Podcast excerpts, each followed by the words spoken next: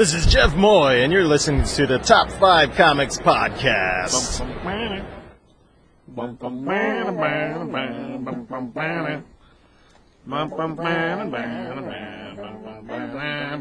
Welcome to Top on Comics Podcast. People talking about comics, pop culture, and events. Uh, with us today, we have the Master Disaster, Josh Forty Five, What is up? and CBS. Also, what is up? I guess I don't know. uh, see, so today we are going to be doing episode number one hundred and fifty-six. And the uh, books we're going to be going over is uh, Black Cat number one from Marvel. This is the 2021 Black Cat series. Um, then we're going to be doing Dark Detective, or sorry, Future State, Dark Detective number one.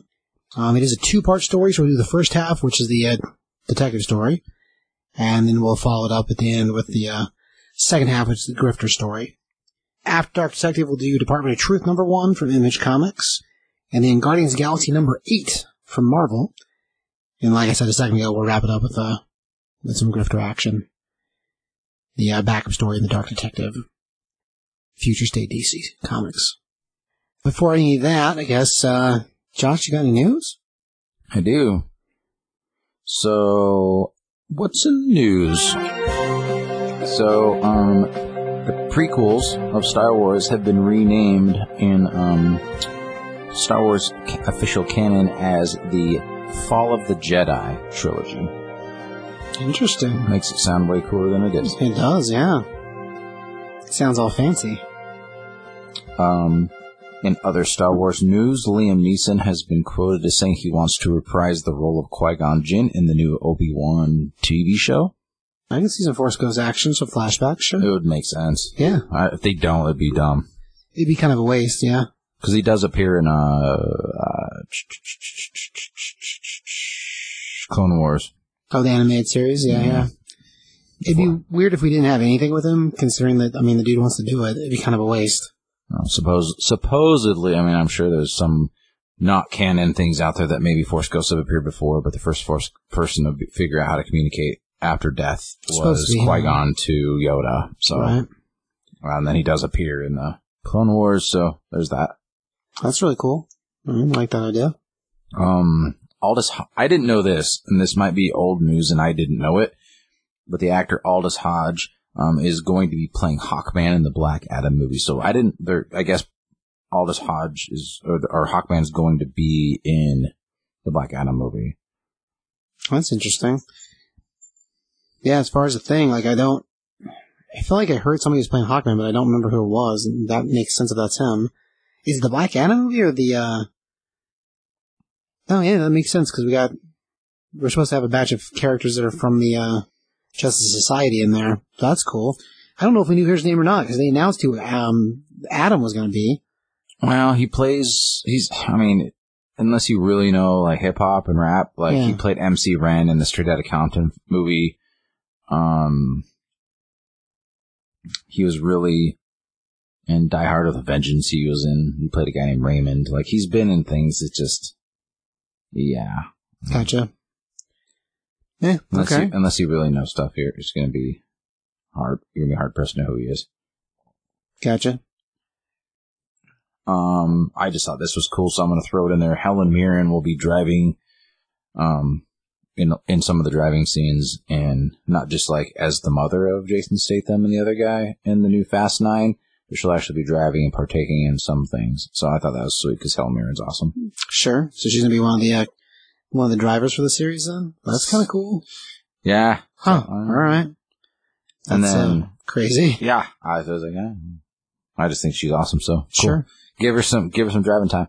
And then uh the final thing is is mostly rumor, but it's, it's very highly speculated that the uh because it was announced, which is, is official news, that Deadpool will join the MCU with Deadpool three um officially. Right. But um the big rumor is that he will be somehow put into the Spider Man three film coming out. Oh, interesting. So just because of the uh multiverse Sure. or whatever it's called. Well, I mean, if they use Spider Verse as the title, I guess that'd be alright, but No, but like the we're talking about the Doctor Strange one, the Multiverse of but the Madness. MCU in general, how, Yeah. that exists in the general now. Yeah. So they're not calling it the Spider Verse. It's just like it's going to be. It's going to be. A, it's going to play Pig Bart in Spider Man three because they're saying that other Spider Man actors are going to return. So Right. Well, there's a handful of them cast there, and then also a handful of them cast for the the Doctor Strange Multiverse of Madness. Like, a couple of those names overlap, and I don't know if that's real or if that's just how IMDb has them listed. right. Because like Tobey Maguire's listed on both, and that Mm, is weird. So Well, there you go. It's probably has something to do with Phase Four. sure, interesting. I mean, more power to him. I guess it's cool. Which I'm still curious how they're gonna. They don't really ever answer it. Maybe they do in the comics with Anth- like uh, Falcon can carry Cap shield, but Cap shield's really heavy. but he's gonna be Cap. Yeah, I don't necessarily remember. I feel like they addressed it at one point, but I don't remember how they did it. Yeah, I mean it makes sense with the Winter Soldier because he has the arm, and so that's why that worked out. But yeah. Actually, in the comics, they actually talk about that whenever he's using it. He mentions that he can only do it because of his robot arm. I don't remember. I feel like they do something similar with Falcon in his uh, Sam Wilson Captain America, but I don't remember it well enough to know that. Uh, that was the one was written by Ta-Nehisi Coates, so I no, hang on, he didn't write that. I don't remember who wrote that. I don't remember if they did or not. I guess it'd be surprising if they didn't, but I don't remember. So maybe. so anyway, yeah, there's that. I mean, like that's. I mean, news wise, there's Well, there's yeah, there's not a lot going on. I mean, besides the fact that like I mean, there's all the news of everything coming out and this and that and that, and Cobra Kai is awesome, and oh yeah, well, Cobra Kai came out, which if you folks haven't watched that, uh, Cobra Kai is fantastic. It's on Netflix now, three seasons of amazing. Um, so you can get in there and watch it because it's awesome. Um, they did announce some second prints coming out for uh, some of the Future State books have already been scheduled for second prints. Most of them are past final order cutoff too, actually. So we know they're doing the Teen Titans, which dropped this well this week for time, and then the Wonder Woman with uh, Yara uh, is on second print. I feel like the Detective Comics might be too. So yeah, there's a handful of them that are already in second print, which is I mean good for them, I guess. But yeah, as far as like other shows, I mean, Saved by the Bell dropped too, and it's surprisingly good too. Show wise, I think it's Amazon, isn't it? Which one's Saved by the Bell on? uh, Peacock, Oh, Peacock. That's right. Okay. Peacock Premium. Also worth a watch. I mean, not strange for me, but for for for the uh, for the layman, strange Right. because it's that good. Because you watched it and you're just like Yeah. the right. most anti Saved by the person I ever met. So I mean, that's not true, but eh, I It is. mean, I guess they just uh, I saw in the news today that Dustin Diamond is in the hospital. They think he may have cancer. what? Yeah. Oh, that's crazy. That's a good thing they didn't write him out with that, right? Well, hopefully, like they might, you know, do the same thing they did with what's his name from Cobra Kai and give him a shot. You know, Maybe. because they do mention him that like him and Kevin, his robot, went to space. Right. So like maybe they'll be like, oh, I came back from space with cancer, and like we got to say their goodbyes. Hmm. Maybe. That would be. I guess we'll see. Season two, right? Crazy. Nah, if it gets, it If still it- hasn't been gets a- officially picked yeah, up for season two. I don't know why it wouldn't, but Right. oh, did you watch? Did you watch? Uh, is that WandaVision stuff started? I want to say the fifteenth. So here in two days. Oh, because it's like he's already talking about it and stuff. So I was just like curious. Oh, maybe. Maybe just the early sh- showing of. It's a good, good question. I I have not seen any of it as of yet. Um. So I I thought it was on the fifteenth, but I could be wrong about that. Yeah, I was. I was just curious. I I don't have Disney Plus, so Right. Yeah, I had no idea. yeah, I was curious. Like it, I just early talk and this and that and like all the stuff about it. So I was like, I wonder if this must have started already. And I Disney Plus has does the thing where they don't just dump it all at once. They do like week yeah, to week, week so to week to week release. which I think is actually cool. no, it's fine. Yeah, just like Mandalorian, Gives us something to look forward to. right? If it has, I I'm not aware of it starting yet. But I thought it was going to be. I thought it was on the fifteenth, which I mean, again, could easily be wrong. So that's like the uh, first official wave. Like I guess so. I mean, I don't know where the TV shows are supposed to land, but it would make sense if they were wave phase four. four. So, I mean, that's cool. The trailers look awesome for it. Uh, we're moving some books. Yeah, yeah, yeah. All right. Just to let you know, there will be spoilers. All right. So we're going to open up with the, uh, well, book wise, we're going to open up with, uh, Black Cat number one. Again, this is a 2021 run.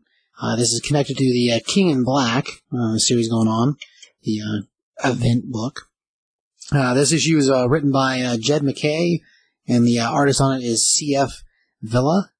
And like when the book first picks up, we're in the process of watching what looks to be an armed robbery, and there's a voiceover going on that explains the things that happen during armed robbery and things you have to do and all the stuff you have to pay attention to. So we have these dudes dressed basically as SWAT guys with crazy masks on, and yeah, they are basically in the process of robbing a, a place. And uh, as they as it goes on, the voiceover we're hearing talks about how there's there's two different types of robbery. There's the robbery that's the initial robbery, right, where you initially break into the and get the cash and rob whoever you rob. Um, and there's the secondary robbery where you rob the robbers that rob the place. And uh, as all this is going on, voiceover wise, we see this truck that they just loaded all their all their stolen property into go into a tunnel. Well, in the roof of the tunnel, Felicia Hardy happens to be hanging down by a cable, so the Black Cat, and uh, she announces that that's what her crew's there to do. They're going to rob the robbers. And it turns out that what she's hanging on the cable from isn't just the roof, but it's the spider bug, which if you're not aware, Spider-Man has his own um, dune buggy that also travels like a spider up and down walls. It came around in the 80s. So think Speed Buggy from the uh, old uh, Hanna-Barbera cartoons, but painted Spider-Man-like and can drive on the ceiling. And she makes a note about, like, oh, she just borrowed it. She's taking it back. No, don't worry. Um, but they uh, go ahead and drop a cable and connect to the uh, to the truck and uh, get ready to basically just, trash the truck and rob them. And while this is all going down, all of a sudden, out of nowhere, crashing through the roof of the uh, the bridge of the tunnel they're in, is one of the giant venom, demon-looking dragon things. Because this is all happening at the same time Null is landing in the New York to cause problems and it devastates the entire like tunnel itself. Like collapses it in a whole, whole bunch of places. And Felicia and her guys manage to survive and be okay. It sort of trashes the truck they were robbing, and uh, the guys after they uh, after they get Felicia back with them, she's like, "We got to do something to help stop this." And even though Felicia's a robber, and she's I mean she's the Marvel version of Catwoman, so as she sees all these crazy dragon things, she's like, well, I've got to do something to help. Like, I can't just, you know, I can't just stand by. And she basically tells her guys that she's to get themselves to safety, but she's going to go help and go and go try to stop and fix things. And so off she goes, chasing these giant winged beasts.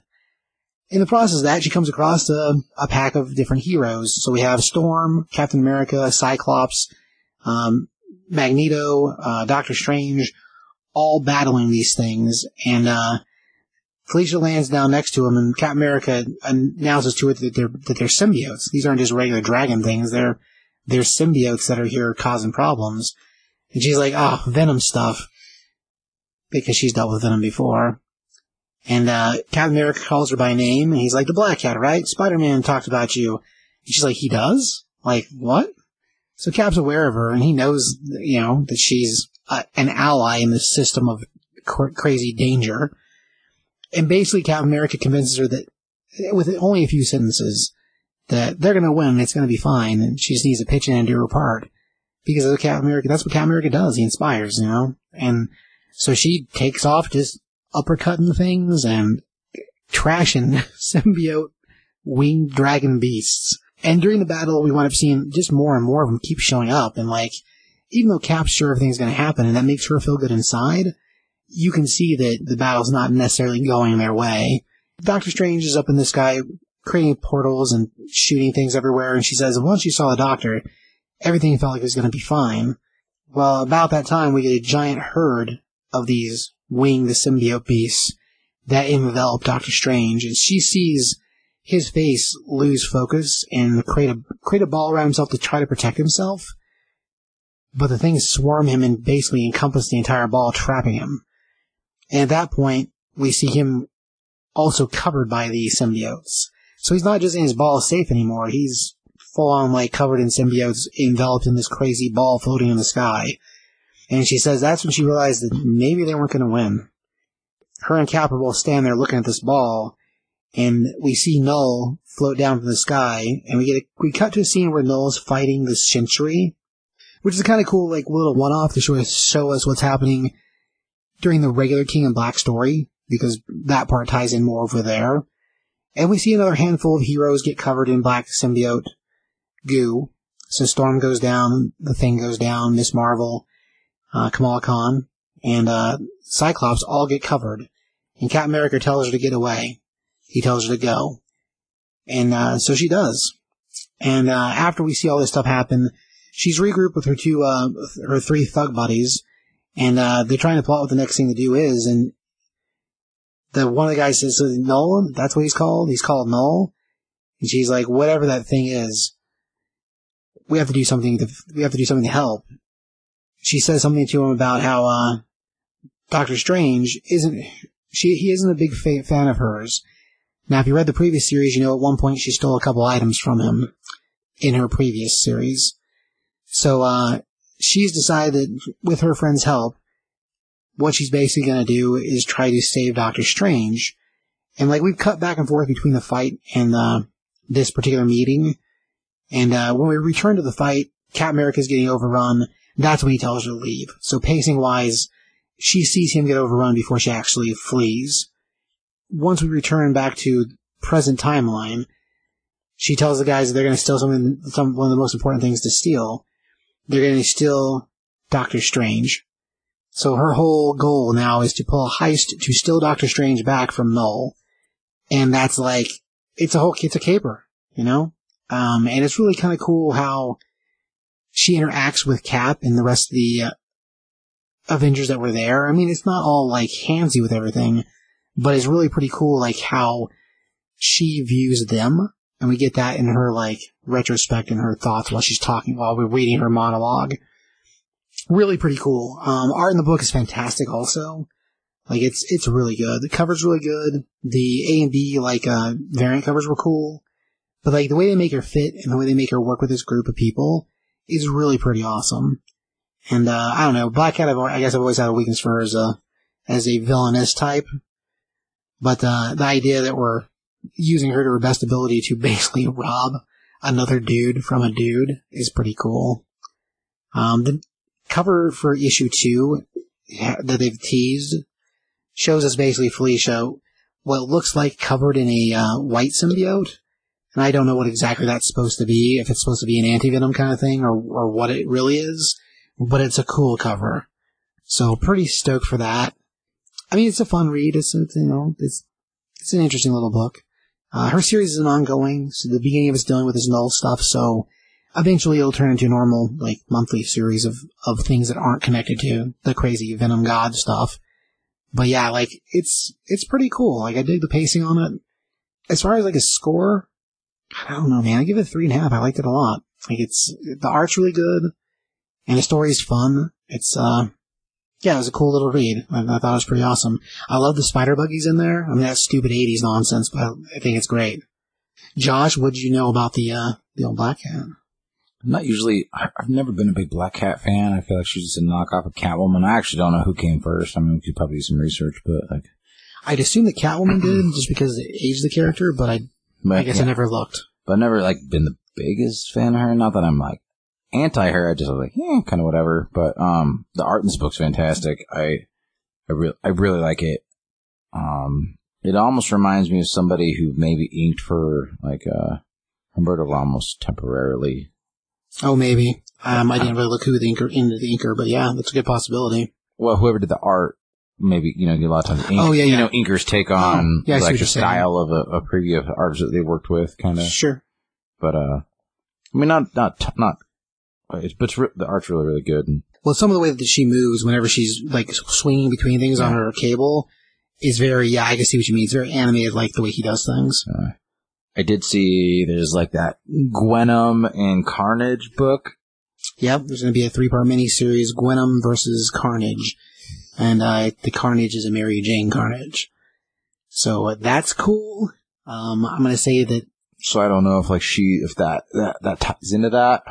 well, they're all being affected by the same event. And I'm not exactly sure how Gwenom is affected because she's still technically in her own universe. But the King in Black thing is affecting a bunch of different books.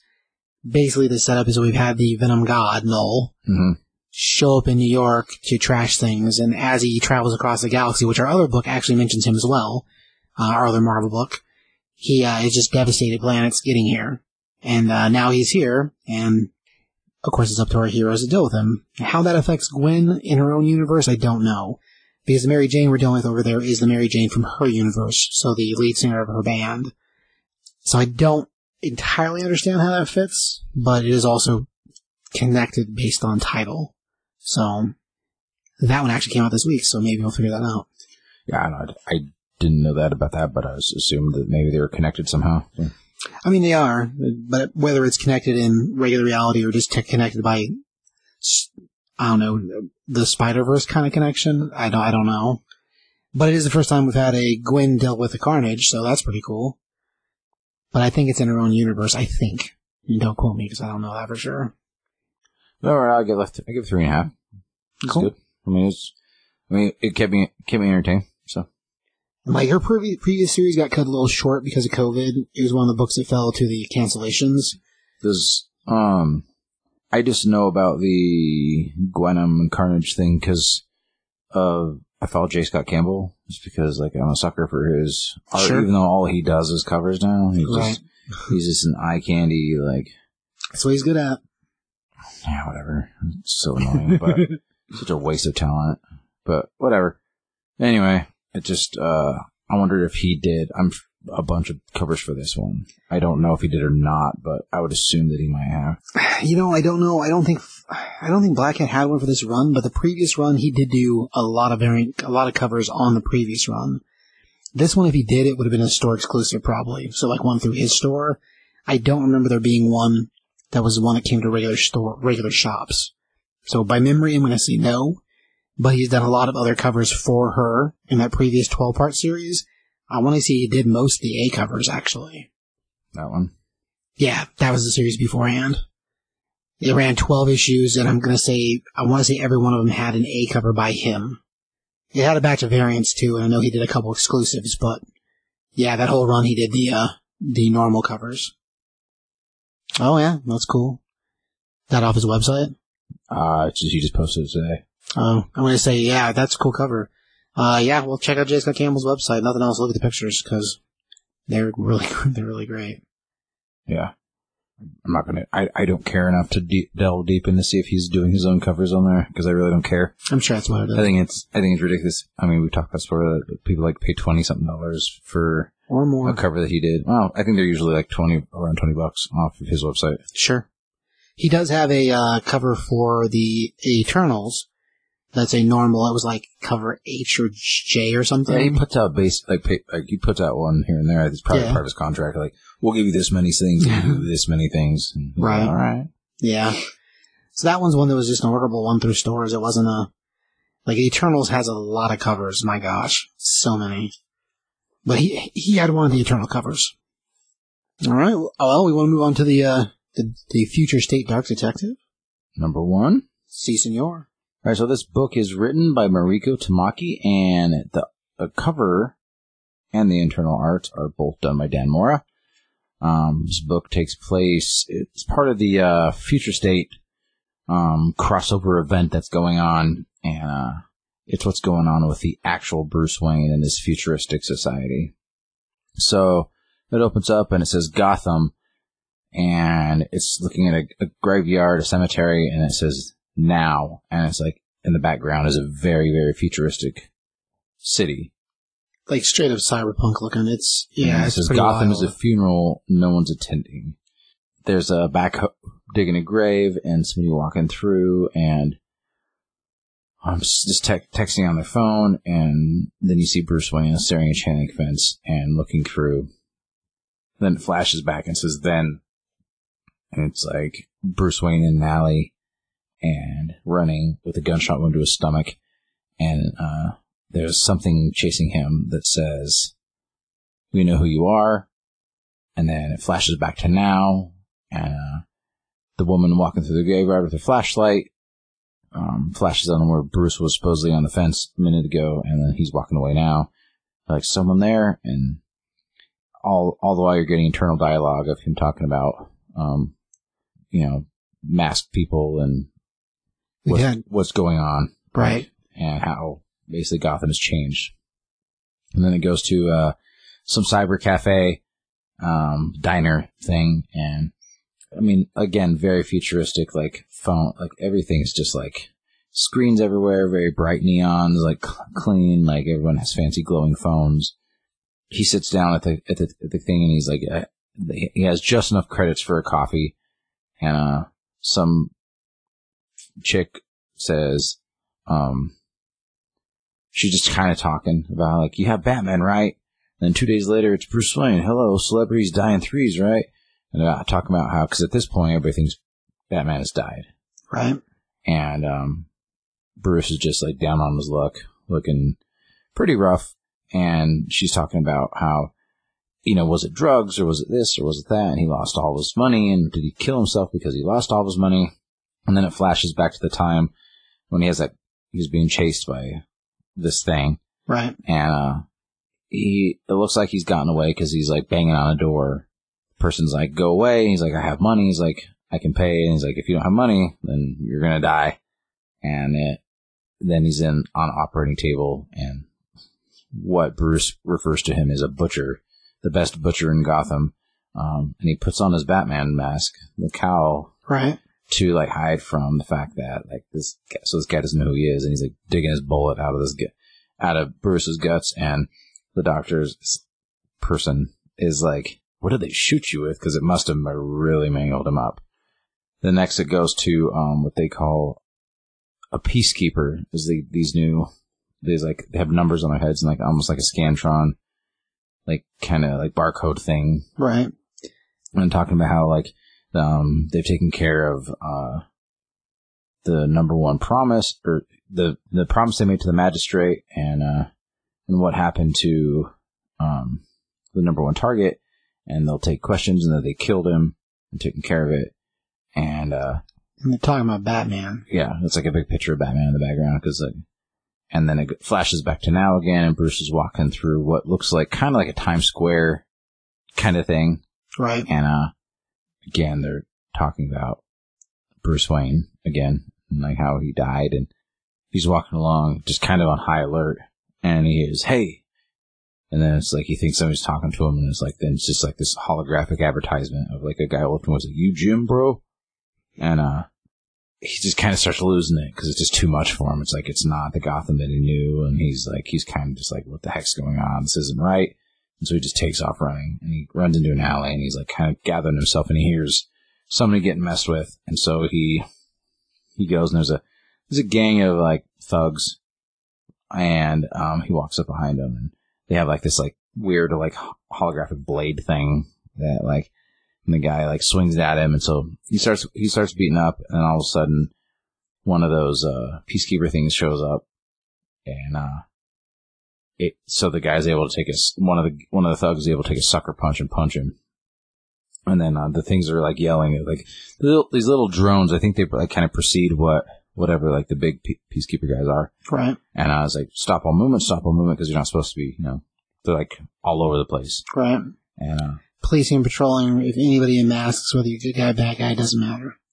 And so as he's um he starts to run away and everybody else lays takes off and uh this thing is chasing after him like super bright lights. It's you know, it's a drone chasing after him, He can go wherever he goes, and all of a sudden he starts ripping off clothes and he's got this puts on the cowl and all of a sudden he's like in this very, very military esque um tactical gear like Batman costume. It's like no cape, just very like bare bones. Like he had to build it probably. Right.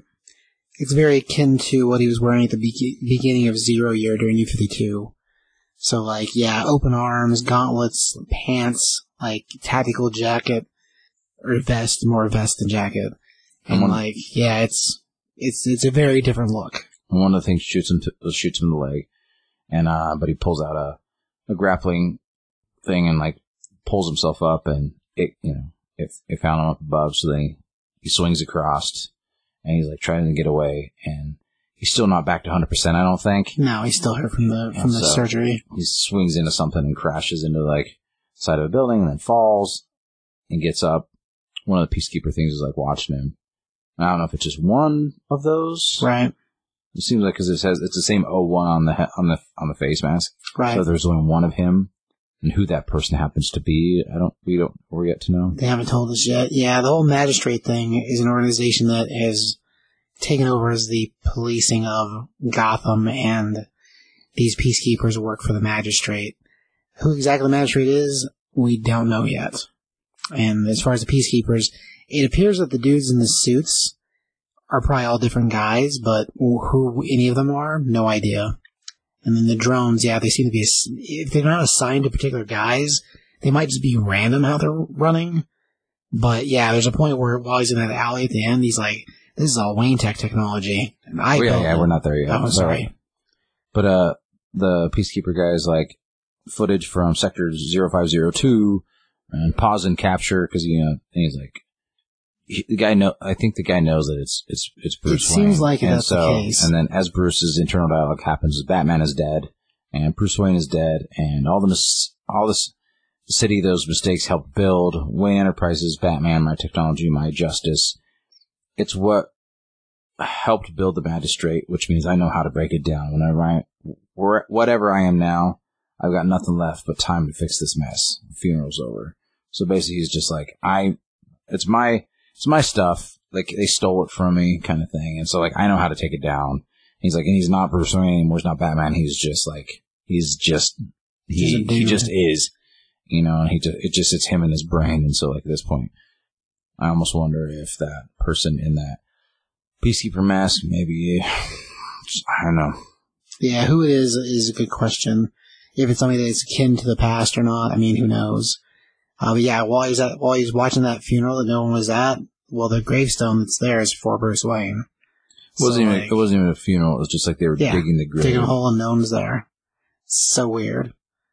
But yeah, it's it's pretty crazy. And like, jump to the future, like, Gotham is not the way Gotham normally looks. It's very like almost Blade Runner like. It's kind of crazy. I mean, it looks cool though. Yeah, art art's decent. The story seems interesting. I don't know. This is, you know, we'll see where this whole future state thing is going. Like, it's going to take take place in waves, so there's like different time periods. Too. Right. So again, it's weird. I don't know. Uh, you guys score that book there, Josh?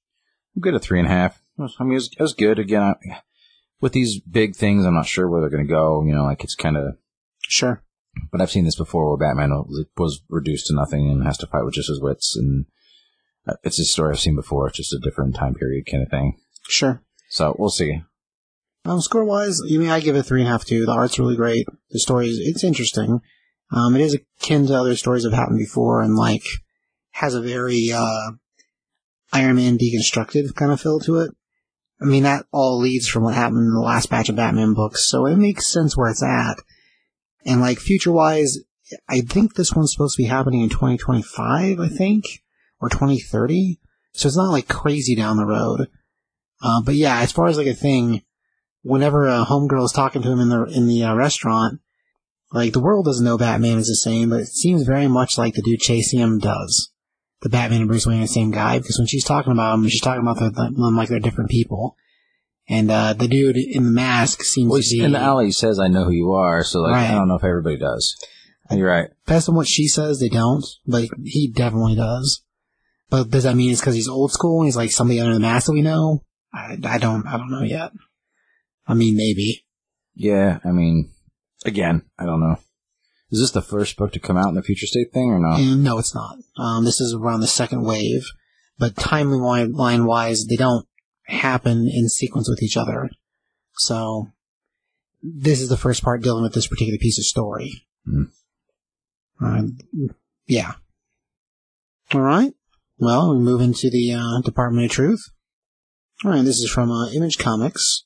Uh, it is written by James Tynion IV, and the art's by Martin Simmonds. Uh, so the book first opens up, and uh, we've got a guy who's basically being held by the cops, and uh, we're in Dallas, Texas. It's the 22nd of November, 1963, at 7 p.m. or 7:55 p.m. And uh, these guys, the people are questioning this man, and they're asking, "Did you shoot the president?" He's like, "No, I work in the building." He's in an interrogation room. Yeah, he's being held by these dudes being interrogated, Police officers. right? And uh, he's like, "No, I just work in I work in the building. That's why I was there. I work there all the time." And uh, they continue to ask him those questions, and then eventually, um, he tells them that he's just a patsy, and they're like, "Ah, you, you you lived in the Soviet Union, didn't you, for a little while?"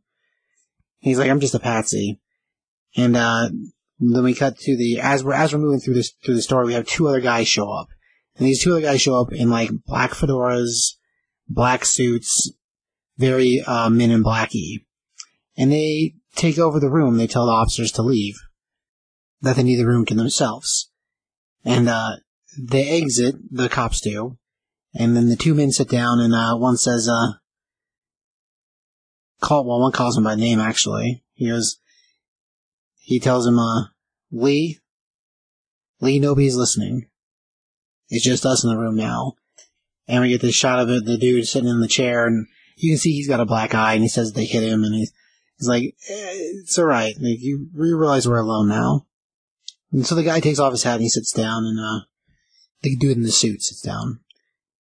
Lee, the guy on the other side of the table who's got the handcuffs on, says, "I don't think it really. Ha- I don't think it really happened."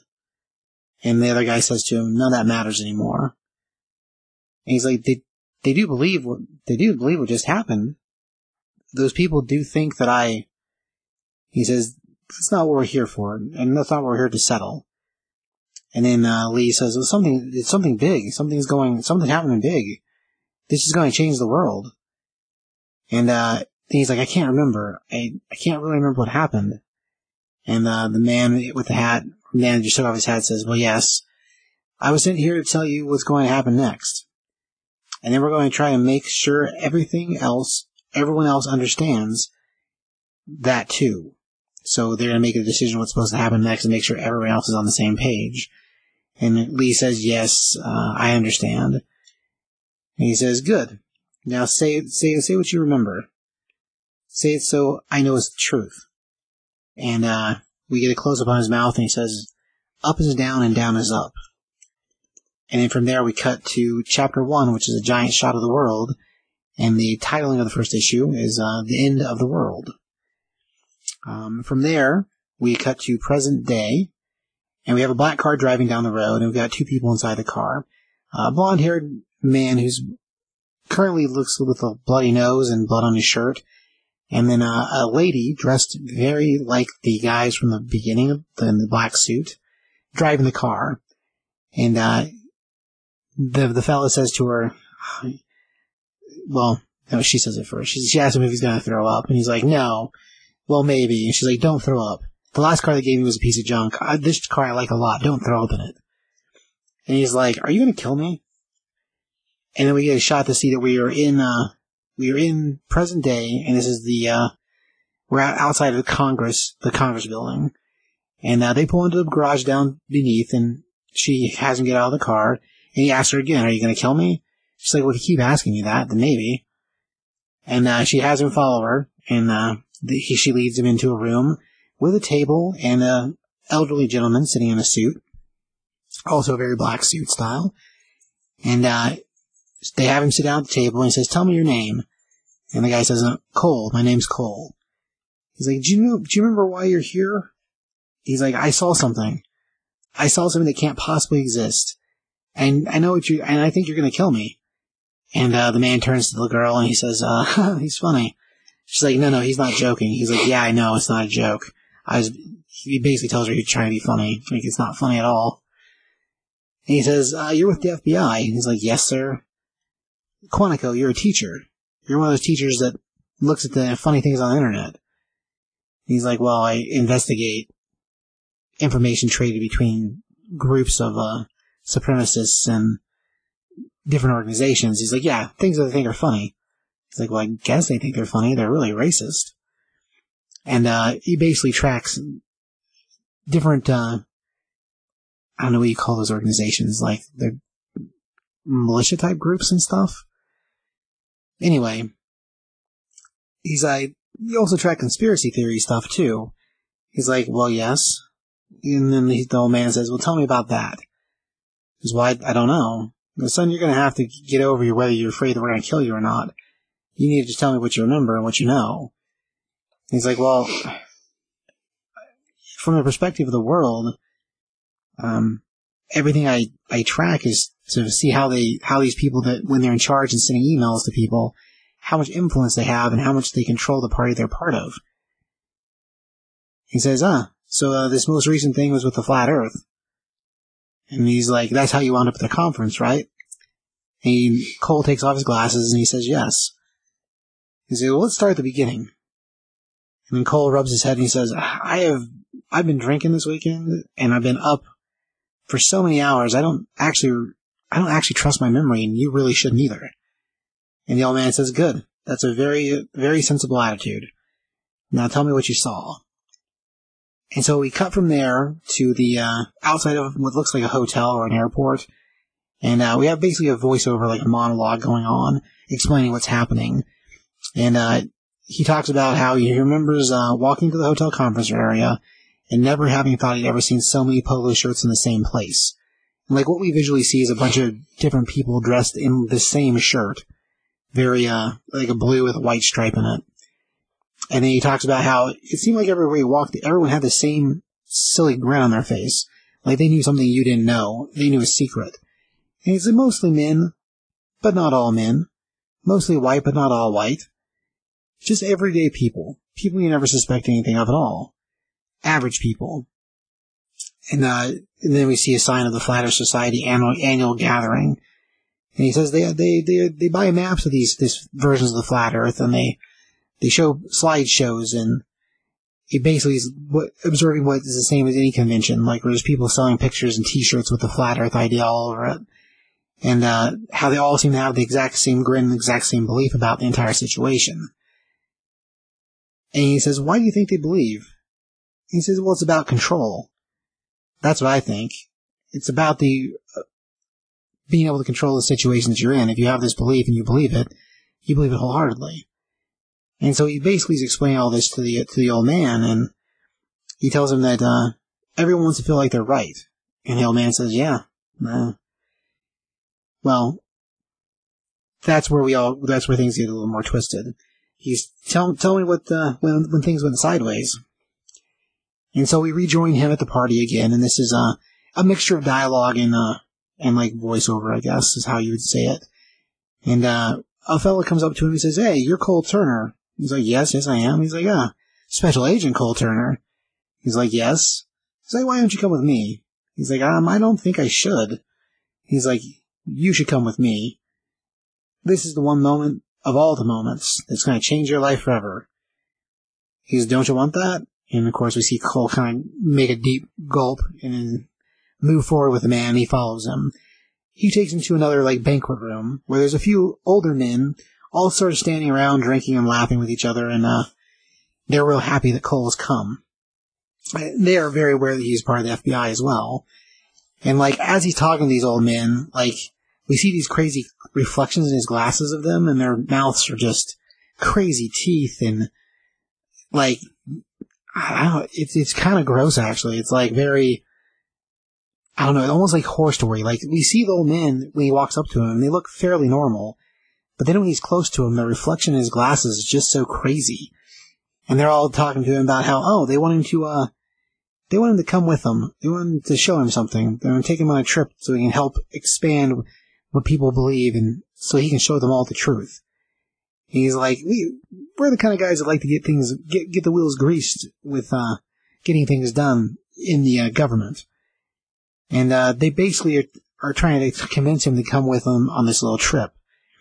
And then, well, that goes on for a while. He, uh, we cut to a, a voiceover again, and they tell us that they took him into a little side room.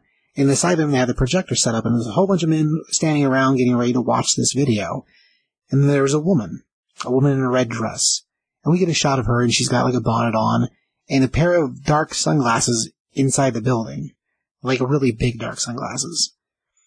And, uh, they start playing the video, and as they watch the video, all the men in like crazy, just like on the edge of their seats.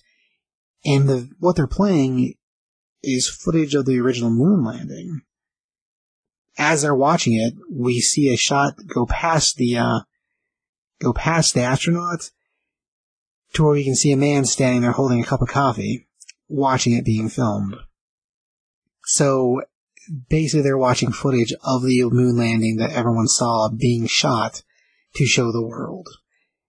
And after we get past that, the whole room erupts in a, like a, a laughter or a, a cheer of, they can't believe they finally saw the proof they needed to see about the fake moon landing and how it was faked by the government. And it kind of goes over a lot of that. Like there's a lot of inner monologue in here with that. And, uh, they talk about how they to release the plan, how they plan to release it, how they plan to show it to everyone, and how it, things like this they don't get much bigger, but there there is something else bigger that they are working for. And then we cut back to the room. We have Cole sitting there with the old man. He's like, he asks him, "Well, why why did you go?" And he's like, "Well, it's it's something I wanted to learn. Like from the from the corners of the internet, I study the extreme corners. Honestly, I thought I was going to come to ground I thought I was going to learn something that I didn't know already. And so he felt like he needed to go because everything else he's investigated had not been real. And uh, he was pretty surprised by the footage that he saw, and that, that rocked him a little bit. So we find out that he was invited to go on a on a trip. So they all they all load into a plane and leave from the uh, convention. He's on the plane, uh, they all are having drinks and sharing cocktails and stories and Eventually, he falls asleep on the plane. And then, uh, several hours later, he's woken up by one of the men. he's like, look out your window and see what, what they've been hiding from us all these years. And he looks out the window and we get this, like a view from the window looking into the plane. And we see Cole and the man behind him, his face is just distorted. Like his teeth are crazy. His eyes are crazy. He's got a giant bulbous nose. But we had seen him just a second before and he looked normal. And he tells him, we're off the, we're off the grid. We're off the map, boy. Here there be monsters. And we cut to the outside of the plane and we see the plane flying in this giant white light that is just surrounded by crazy planets and weird map symbols and a lot of nothing, which is really pretty crazy a cascade of colors. And uh, Cole responds, "Oh Jesus!" He's like, "Yes, praise Jesus." And Cole's freaking out. He's like, "I need to get off the plane. Like, I, I need to, I need to get out of here." And as he's trying to get through the dudes to the back of the plane, the lady that we saw earlier runs into him in the middle, and she says, "Did you see? It's important that you see." And she removes her glasses, and we see that her eyes are replaced with X's, like giant X's where her eyes should be. And, uh, of course that freaks him out even worse. And, uh, he finally gets into the bathroom and he throws up in the sink. And, uh, tries to compose himself as the plane lands. After the plane's landed, all the men are disembarking from the plane. And, uh, now where we're at, there's a lot of snow, and uh, the runway they're on is encompassed by um, basically a field of just white, so snow and there's a giant uh, like bunker where you put your uh, plane at. And all the men outside, and they're dressed in their winter coats a, and a hanger. A hanger, that's what I wanted. Yeah, a hanger. and uh, they're like, "Oh man, this is." They're and they're all super happy. They're like, "Oh, look how crazy this is! Can't wait for the world to know the truth." And uh, as they're all standing out there, we see another hooded person dressed uh, for the winter come walking up, but the, this particular person is dressed all in black and carrying an automatic weapon. And that person begins to shoot pretty much everyone. And Cole freaks out and he winds up hitting the ground trying to get, a, trying to get away. And eventually, after everyone else has been shot, the only person we don't see is the lady in the red dress. And she's not out there. But this person with a gun kills everyone. Except for Cole.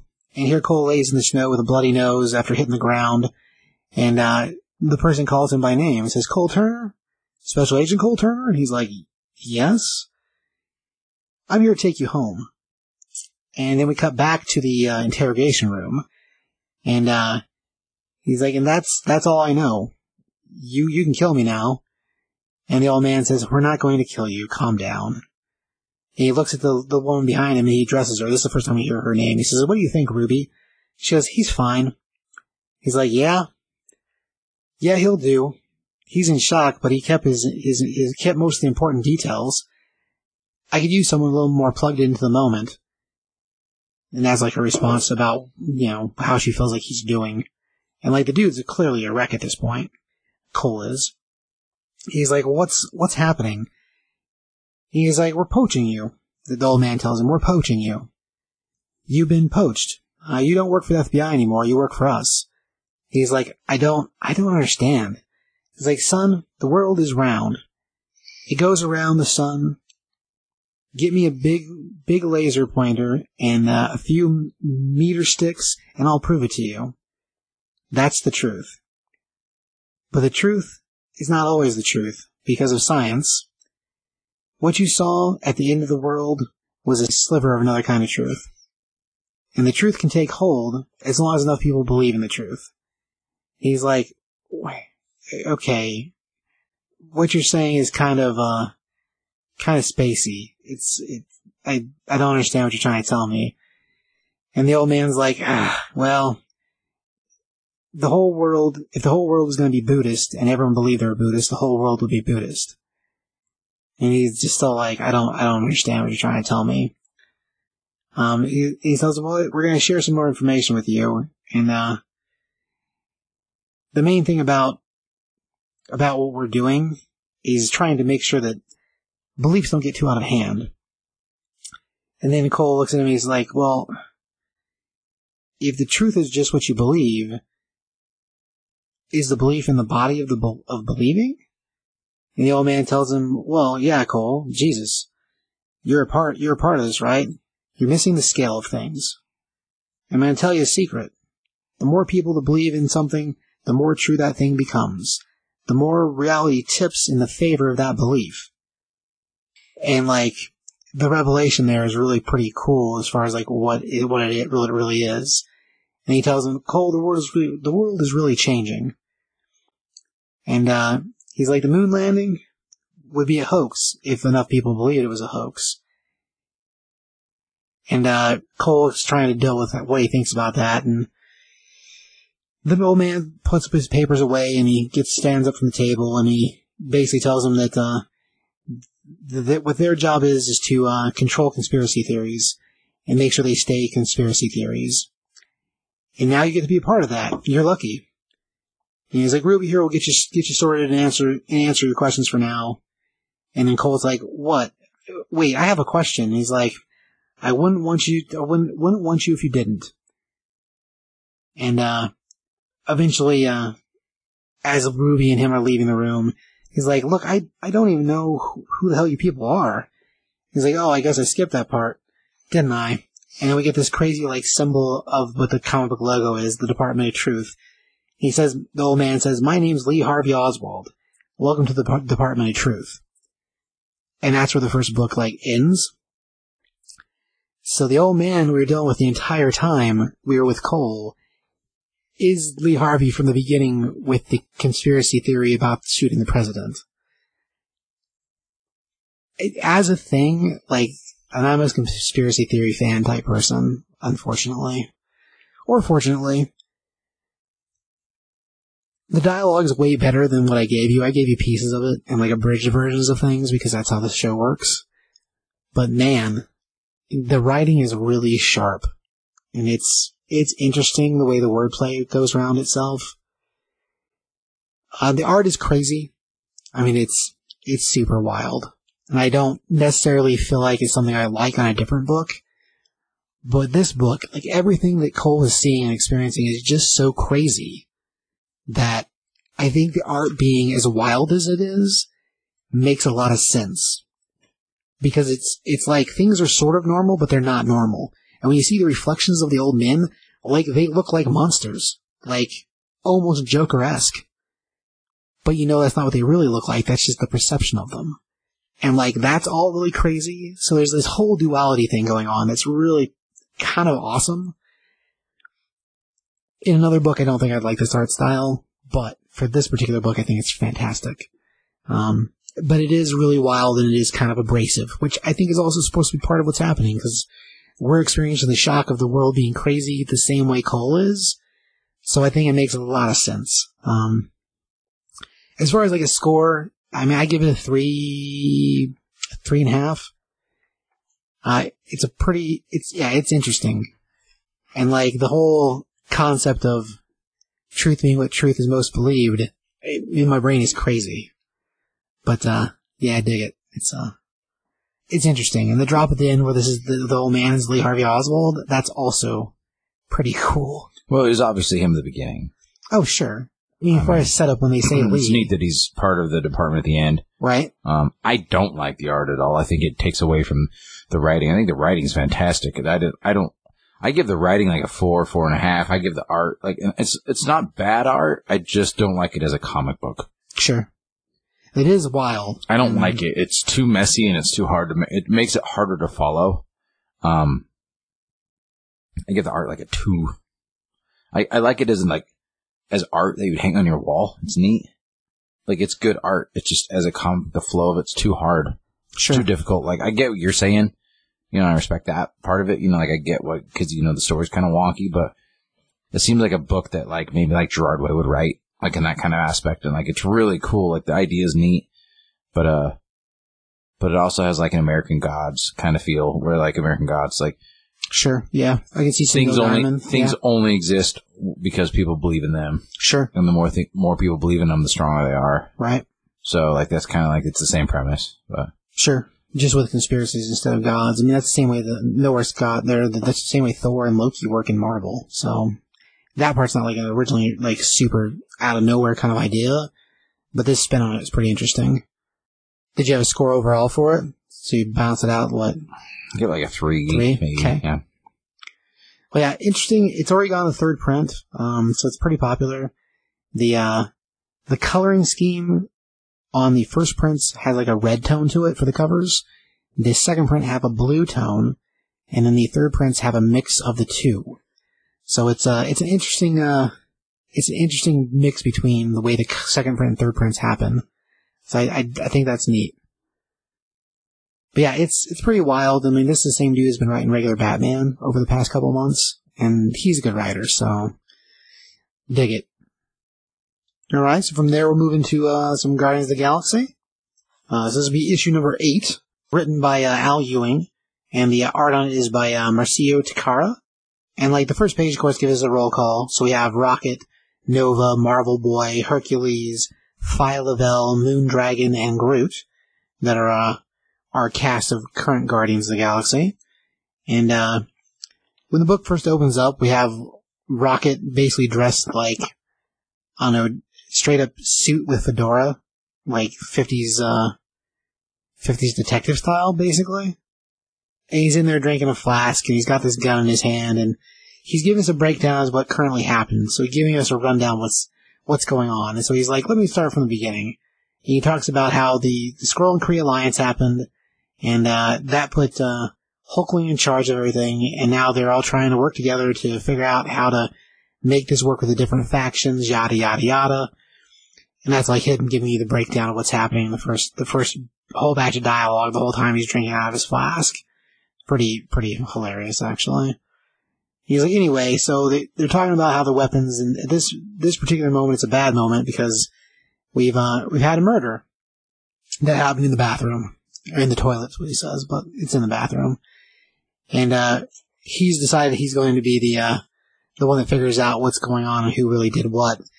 And we come from there to see that we basically have a group of these delegates that were at a a meeting to decide how they were going to move forward with the, the Kree and the all being connected. And the Super Skrull is in there, and he's in the process of trying to hold a trial for Marvel, who they are accused of killing this guy. And, uh, of course, Marvel says he hasn't, and they really didn't. And while this is all going on, he, uh, he starts talking about how Marvel Boy is found looming over my second Valor. And he's like, do you not understand what this, what killing Stowe has done? Stowe is the, uh, the fella got killed. He's like, Stowe is a uh, member of the Star Snarks, and he says by killing him, it's going to cause a, a Snark war. He's like, do you not understand what that means? The Stark War, the way it works, the Snark was the lead of his empire, and he has lots of kids. With him dying, they will all form their own factions and have a giant battle to decide who the new leader is and kill billions in the process of just getting to the, who the next leader will be. And he's like, all these deaths, these trillions of deaths are going to be on, are be, are be your, your fault. And Marvel Boy's like, I, I really didn't kill him. He's like, silence. And then he accuses Marvel Boy again of causing all this bloodshed and destruction. And he's like, talks about how he, he shot him and killed him with his own sidearm. And he's like, also, I didn't do that. And like we see, Rocket is currently holding the gun that's being accused of being used on on the fella in the bathroom. And uh Herc- Hercules jumps in the middle there. He's like, "Shut up, let him speak." Super Skrull. And he's like, "Oh, so you can just keep denying it and lying to us?" And then we see like sort of a flashback for a second of a dude being shot in, in the head, and uh that he was shot somehow with his own gun, which is also kind of weird. And uh Hercules says, well, I believe him. And the Super Skrull says, well, you would believe him. And they basically go about arguing with each other about it. And so uh, from there, Rocket says, well, here's what we're going to go ahead and do. I'm going to go ahead and figure out who the murderer is, because the only person that could have killed this person is here. Because I went through and investigated all the service droids here, and none of them would have been able to do what has happened. And since they're all autonomous robots, it can't be anybody but one of the members here at this particular event. And so he basically alerts everyone to knowing that they are currently trapped because he's sealed the doors with a uh, one hour deadlock that cannot be undone. And uh, he hands the gun to the Super Skrull and said, "Hey, go ahead and shoot uh, shoot this gun. Make sure it works. Prove that it works." And so the Super Skrull takes it and he swings it to the side and he shoots the ground. And of course, it blows a hole in the ground. And then we see Rocket as he's drinking out of his flask. He's like, "Okay, go and uh, sh- shoot Noh-Varr in his head." So um, Marvel Boy. And uh, all the Guardians are like, "What? No, no, no, what?" And Marvel Boy's like, "Uh, don't, don't have him do that, Rocket." And Rocket's like, "No, dude, it's fine." And Rocket's like, "What? It'd be poetic justice. Blam, avenged by you." He's like, "Go ahead and pull the trigger." And uh, so he points the gun at Captain Mar- or at uh, Marvel Boy, and Marvel Boy's like, "Uh, wait, don't let him, don't let him hit that." And uh, Hercules is like, "If you do the Super Skrull, the death's going to be on your head." And I, he basically tells him he's going to take him out. And we see uh, the Super Skrull point the gun at him, pull the trigger, and the gun abruptly turns face in his hand and shoots the Super Skrull in the face, blowing a giant hole in his eyeball. And Super Skrull is like, "You knew that would happen." And Rocket says, "Yeah, it's a good thing I know you're a shapeshifter, and that you'd never keep your brain in the obvious place." From there, the, one of the other one, one of the girls grabs Rocket's flask away from him. He's like, "What? The weapon was targeted. It has a target array. It was too big." And basically explains how he knew it would happen. So since Rocket builds weapons pretty much as a regular thing, he knew it was designed funny and that something was different about it. So it turns out this particular gun, when it's aimed at a Kree, when it fires, it will spin backwards on whoever's using it. So it can't be used against a Kree. And the style gun it was, if if Cap Marvel had it, he shot it, it would have done the same thing to him. So the guy getting shot in his head by himself is because he was the one trying to kill Marvel. And uh one of the other delegates, a lizard faced dude whose name I don't know, is like, well, what would be the possible reason for him trying to do that? He's like, well, to create a war, of course, is what Rocket says to him. And he's like, Valor hated Marvel Boy. Him shooting Noh-Varr in someplace private would be a way he'd get away with it. And the death would cause a problem with our meeting here, and that would disshuffle things, which would lead to a war because of the death of a Kree. And basically, he walks around Columbo style, explaining like why why he would have done it and why he tried to do it where he did it at, and it got him dead himself. And uh, one of the other ladies says, "Well, so what are you trying to say?" He's like, "I'm saying that someone here wants to uh, make sure this conference fails, and somebody wants to disable the galactic peace in the process." Fun fact: Before I enter, oh, this is when he tells everybody about the room. I I got that out of order. He's like, "Fun fact: Everybody have uh." After I checked all the robots, I sealed this in here with a one hour time limit in the room, so nobody's leaving until we figure out who the killer is. So it's very like, it's very Columbo like. Uh, which, if you don't know Columbo, Columbo is, I mean, I guess Google him. Peter Falk, awesome show from the 80s. Anyhow, so, uh, Rocky tells him that, uh, I also programmed a, uh, hour long delay, so even if somebody tries to mind control me, to reset the locks, it won't work. And uh, he he looks at Moondragon. He's like, "Yeah, we should maybe do that to everybody. Why don't you and the two other telepaths go and read everybody's mind real quick, just to see if anybody has murder on the mind?" And uh, one of the one of the other telepath ladies, one of the other aliens, is like, "I completely object to this." And about that point, we realize that there's a tentacle touching her head, and uh, the tentacle belongs to one of the other mind readers. And she says, "Oh, she's fine." I, or or read her. And so they go around the whole room and can't find anybody that's currently thinking about murder. And so uh, that leaves Rocket to to think, well, we're gonna have to do it the old-fashioned way. So whoever's uh, the one that did the killing must either be blocking the mind reader's ability or be naturally able to block mind reading. So it's gonna be a lot harder. He says, well, why don't you look for somebody, you know, who's currently thinking about know, destroying the uh, meeting? And so Moondragon looks at him and he's like, ah, I already found somebody. It's the Peacekeeper. And the Peacekeeper's this giant green looking alien dude that basically has a robotic chest. And, uh, he's from the Chitauri. And, uh, Peacekeeper says, ah, I am Peacekeeper of the Chitauri. And, uh, I was hoping this would take longer for anyone to figure out, but, uh, I'm here to keep peace. And by keeping peace, I will destroy all of you. And his chest, like, opens up to reveal a giant bomb inside of his chest. It's currently priming to be, dis- to, dis- to blow up. He's like, I apologize for the delay. Please wait quietly. And of course, everybody in the room freaks out. And uh, Nova jumps into action. He's like, "It's it's a bio bomb. It's an ex- explosive. We have to disarm it." And uh, she Moon Moondragon says, "Yes, but he didn't murder Stoat, the guy who was killed in the bathroom.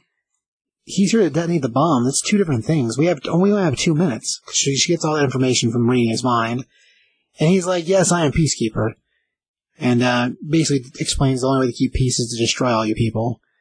Which I mean, I don't know, it's very, uh, I think uh, Sinestro-like.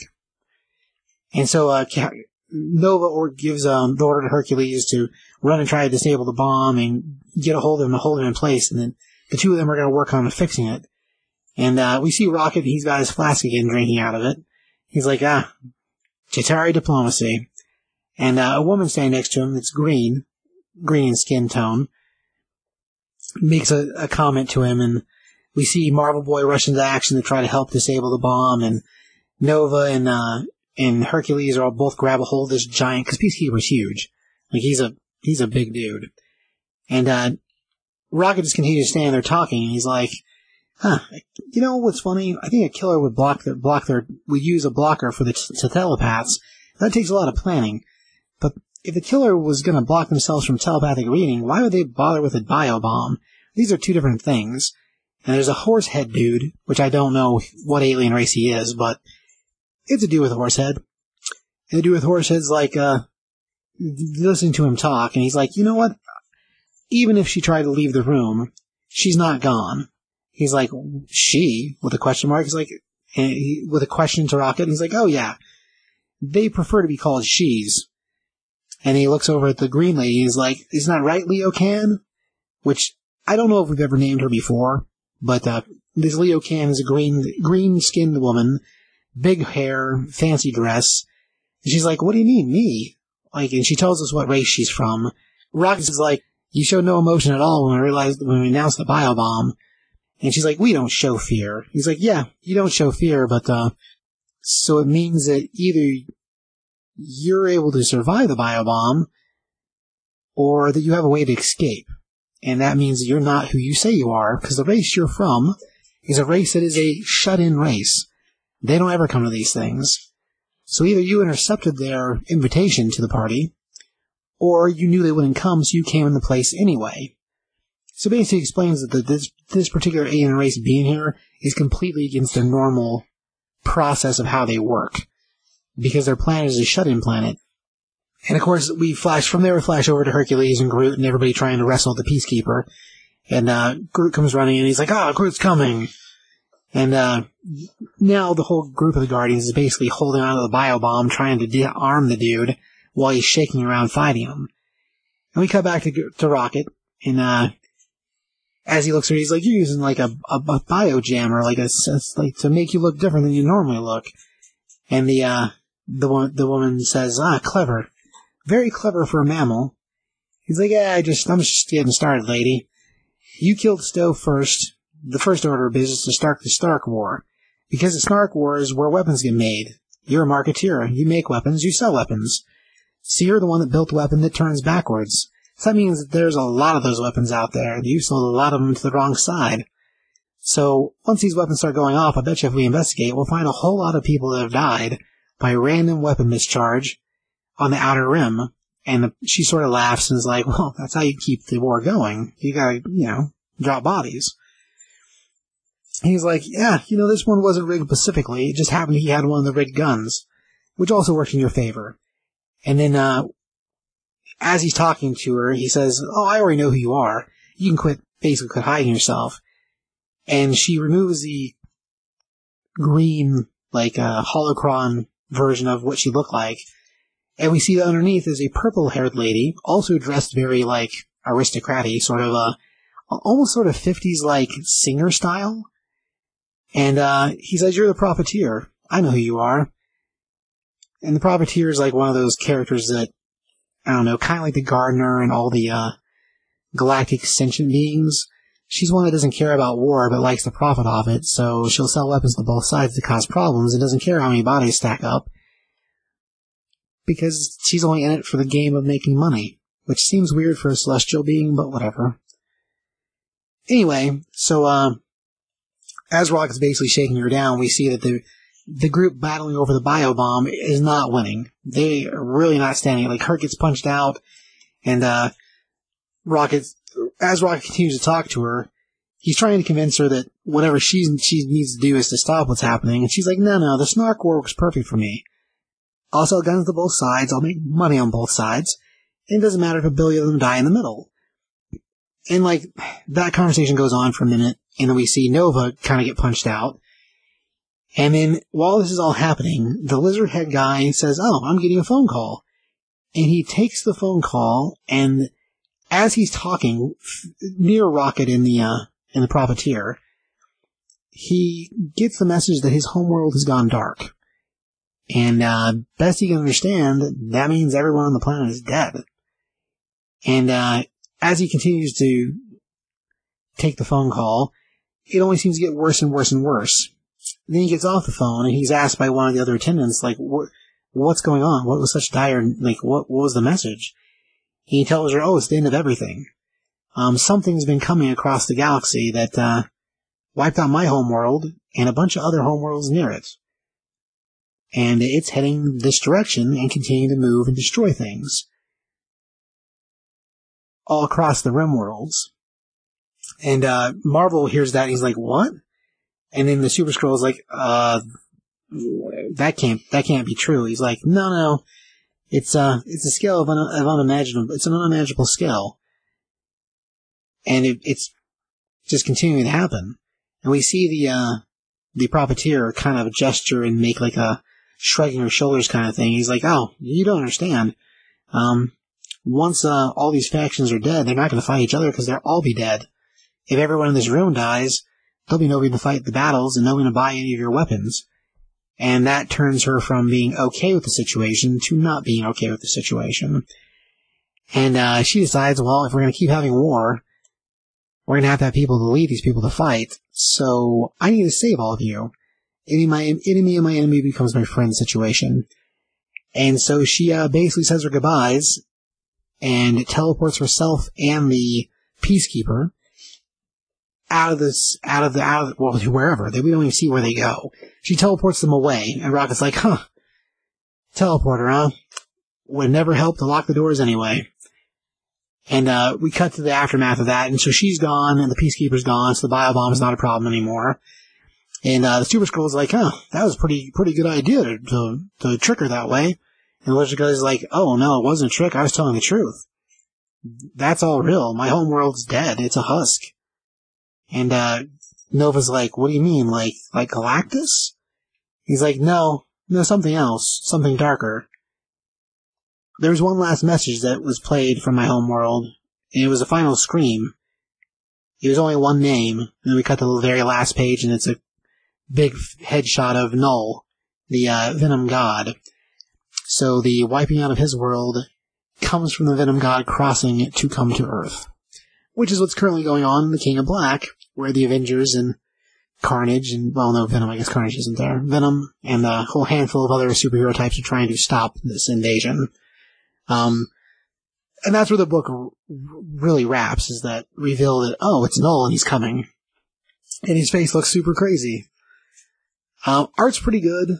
I mean, it was a, it was a fun read. There is a lot going on in the book, because there's a lot of names and a lot of faces and a lot of characters. And I don't necessarily feel like all of them were named in previous issues. Because like the horsehead guy, no idea who that is. But as a thing, it's it was basically a whodunit kind of issue, and so I don't know. I dug it. Um, as far as the score, I mean, Al Ewing's a good writer. He's also writing the uh, "We Only Find Them When They're We Only Find Them When They're Dead," which is a fantastic series. So, dude's a good writer. Uh, he's also been writing the Immortal Hulk. I feel like maybe this one, if you're if you read the previous two issues, this would probably be a little more seamless. But again, I don't really know if all these characters were dropped name wise before or not. So I feel like the ones we know, we recognize. The other ones, it could be anybody. Uh, but as far as the score, I mean, I give it a three. It was a pretty decent, you know, fun read. I, I'd like Rocket Raccoon being a showboat. I think that's cool. Uh, Josh, what do you know about the uh, Guardians of the Galaxy? I gave it a two. It was hard for me to follow. Just like I usually am pretty up on Guardians, and I was just like kind of confused what was going on. I mean, just all over the place. And it's like it seems like they just keep introducing new aliens, new this, new that. So I was like, eh, eh, kind of unimpressed. Like I said, there's a lot of faces on it. And a lot of faces I don't necessarily think matter so much. It's like even at one point, it was just like just to keep like, oh, we forgot we had this character in there. It was like Hercules and uh super like other people were trying to fight, like keep the get the guy like Fight and, the Peacemaker. And, and then all of a sudden they're just like, we need some more help here. And then all of a sudden Groot's like, I'm Groot, I'll come help. It's just like, why weren't, why wasn't Groot there to begin with? He could have like held that thing down with his power. It, it's, it was just very like, kind of like, I don't know, the writing was real odd to me. It's a lot of cast of people, and you're right, Groot only shows up that one time. And that's, I think he's in the background of the opening shot, but other than that, he doesn't really do anything else.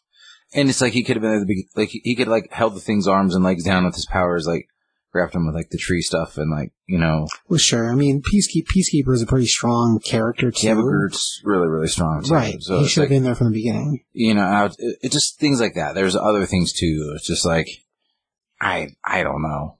I don't know. Uh, It's just, it was just kind of all over the place. Okay. This is my opinion. No, So you're good, like, yeah. Right on.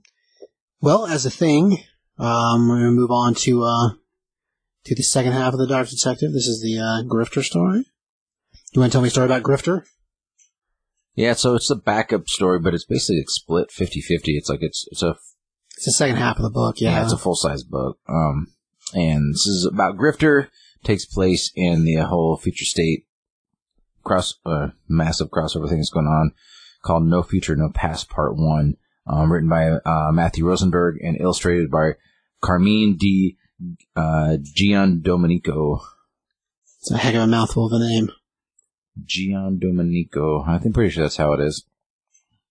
Or Giandomenico. Anyway, yeah, that person. Sure. Um, starts out with a scripter, Hawaiian shirt, sitting there, had, looks like in shape for a few days, and uh, and he says, "This isn't as bad as it looks." I get it, angry guy with a gun to my head. None of the lovely people behind me gonna lift a finger to help. On the surface, these things look bad, but it's all relative. And uh, it's him sitting at a table with a bunch of, you know, not le- types. less than char- less than decent characters in Gotham City during that time when Gotham is overrun by this uh utopian weird Yeah, the magistrate, and whatever uh, that really is. this this guy with a skull mask thing is like, I'm gonna blow your brains out, Hayes. And he's like, this means this means you fold. He's like, and then it's like Grifter talking to himself, internal dialogue. He's like, it's not actually my name. My name's Cole Cash. Some people used to know me as Grifter. Hopefully nobody in here. Because I used to be like one of them. Nobody would have called me a hero, but unless I got paid to come after you, you wouldn't call me villain either. Eh, But I was neither big enough or dumb enough to get my face on that magistrate's most wanted list. And uh, he's just like tells the guys like, you, you, you sure you want to do this? He's like pulling a gun. You're gonna, it's gonna get you in trouble with the magistrate, man. It's like, you know, one of those peepers, peepskeepers is gonna show up and you know take care of these things. And all of a sudden he pulls a knife out of his sleeve, stabs the guy in the in the hand. He's like, he's like, uh. And by the way, I always have something on my sleeve because the guy accused him of having a card up his sleeve. Right. Accused He's like, don't accuse me someone of cheating unless you're really sure you can take them in a fight, moron. And he grabs the guy's gun. And then he goes, I raise. And he folds. And everybody's like, uh. And then, like, all of a sudden he's like, don't act like you've never seen anybody stabbed before. Jeez. And then behind him, he's like, oh. And there's two people. They're like, uh, Gotham City Police, can we have a word? He's like, I'm in the middle of a big hand. Can we do this later? And they're like, no. He's like, and then Grifter starts thinking, like, you know, I, I, there's no way these guys are cops. Like, there'd be peacekeepers and tanks and also uh, around a place like this. And uh, he's like, by the way, guys, gun's not mine. He's like, we're not here about the gun. He's like, then you got the wrong guy, lady. I didn't do it. He's like, we know who you are. Cole Cash. And everybody the bar goes silent. He's like, well, frag. He's like, yo, you're Cole Cash. You're dead. And Grifter looking real dug coming in here. You shot my brother, man. Everyone calm down. I can explain. He's like, ah, not really.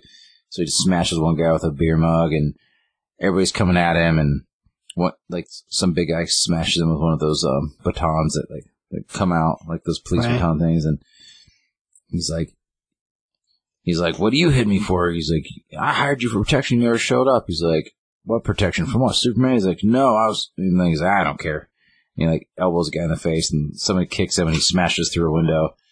And, uh, like the dude he smashes in the face. He, he's a big dude. Like Well- rock, the rock big. yeah, but one, another, a different guy kicks him in the back Right. and, and, uh, and he's like, not ideal, but I'll take any X I can get. And then he like, he like, you know, cause he lands, cr- crashed onto, onto a car and, uh, he's like, well, damn, maybe they were cops. And it's just like a little Ed 209 looking like dro- uh, drone thing, bunch of Gotham City police people, bunch of other big old robots and, and they're like, stop, freeze. And he's like, good luck catching me. We all decided to play dress up in 40 pounds of military gear. So he just takes off running all super fast. And then a car hits him. And he's like, I'm okay, I'm okay, I'm okay.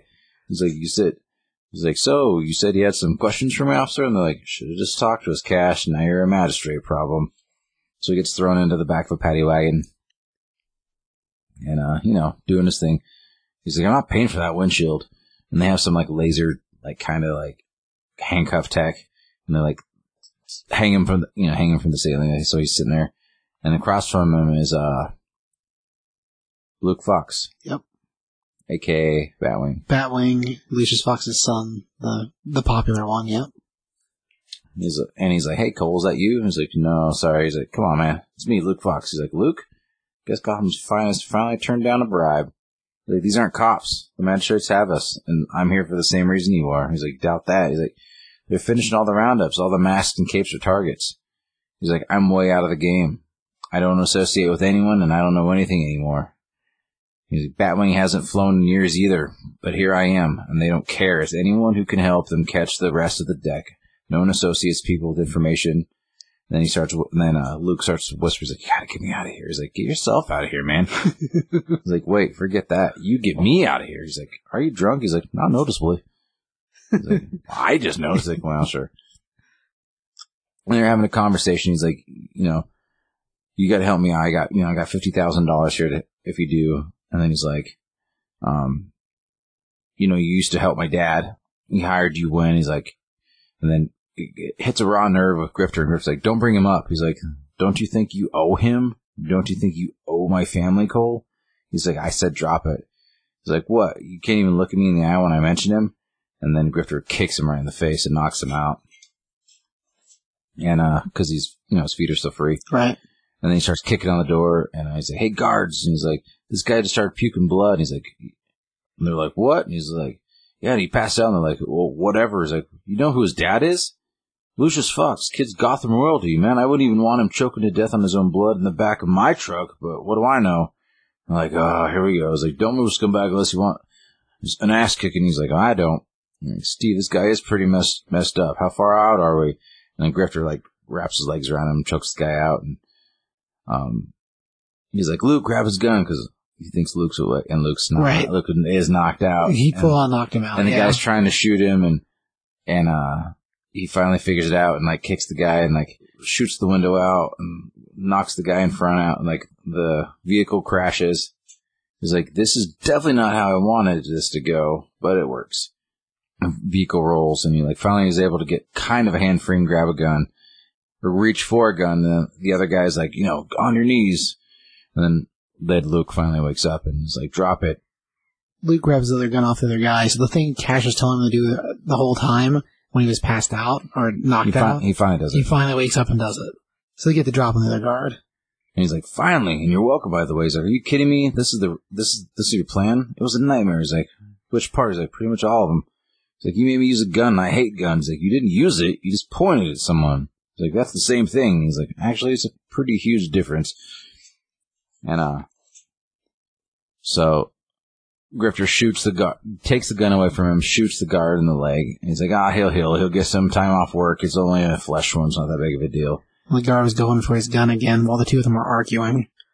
And so he's like, again, I, you know, I need to get out of the city. And, uh, and if you don't, like, that's it.